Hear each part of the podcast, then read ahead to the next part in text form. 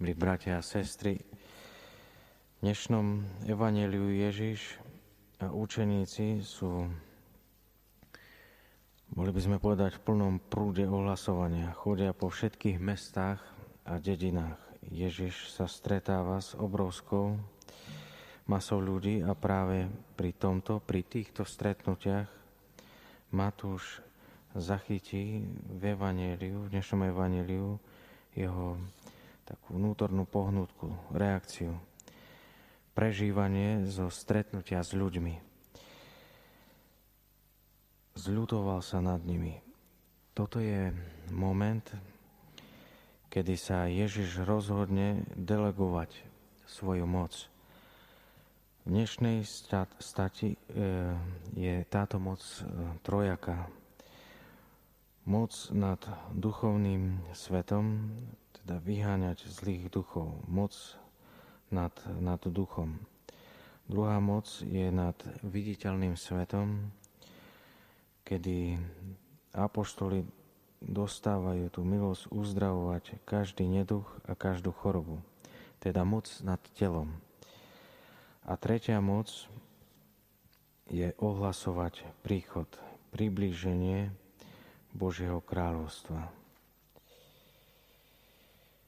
V čase adventu si stále viac a viac máme teda uvedomovať eh, Božie rozhodnutie. Rozhodnutie Boha Otca, ktorý pri pohľade na ľudstvo teda na nás, nám posiela svojho syna.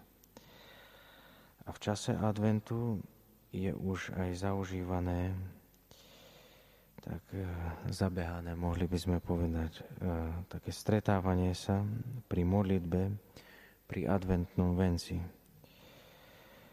Je to vzácný moment, pretože kde sú dvaja alebo traja zhromaždení e, v Ježišovom, teda v jeho mene, tam je, je pán medzi nimi.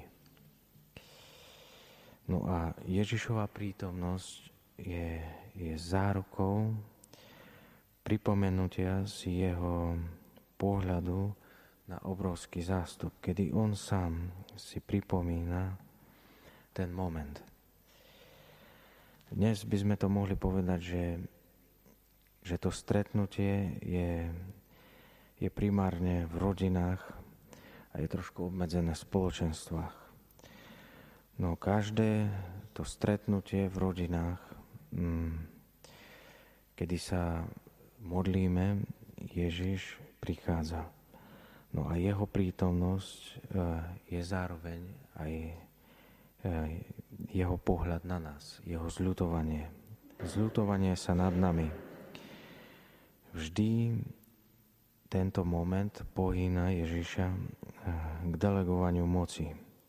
Buďme teda horliví v modlitbe, zvlášť počas adventu, aby Pán znovu a znovu pohol svoje srdce, aby znovu a znovu eh, poslal svojich robotníkov na svoju žatu, aby znovu a znovu delegoval svoju moc, ktorá hovorí o Božom kráľovstve.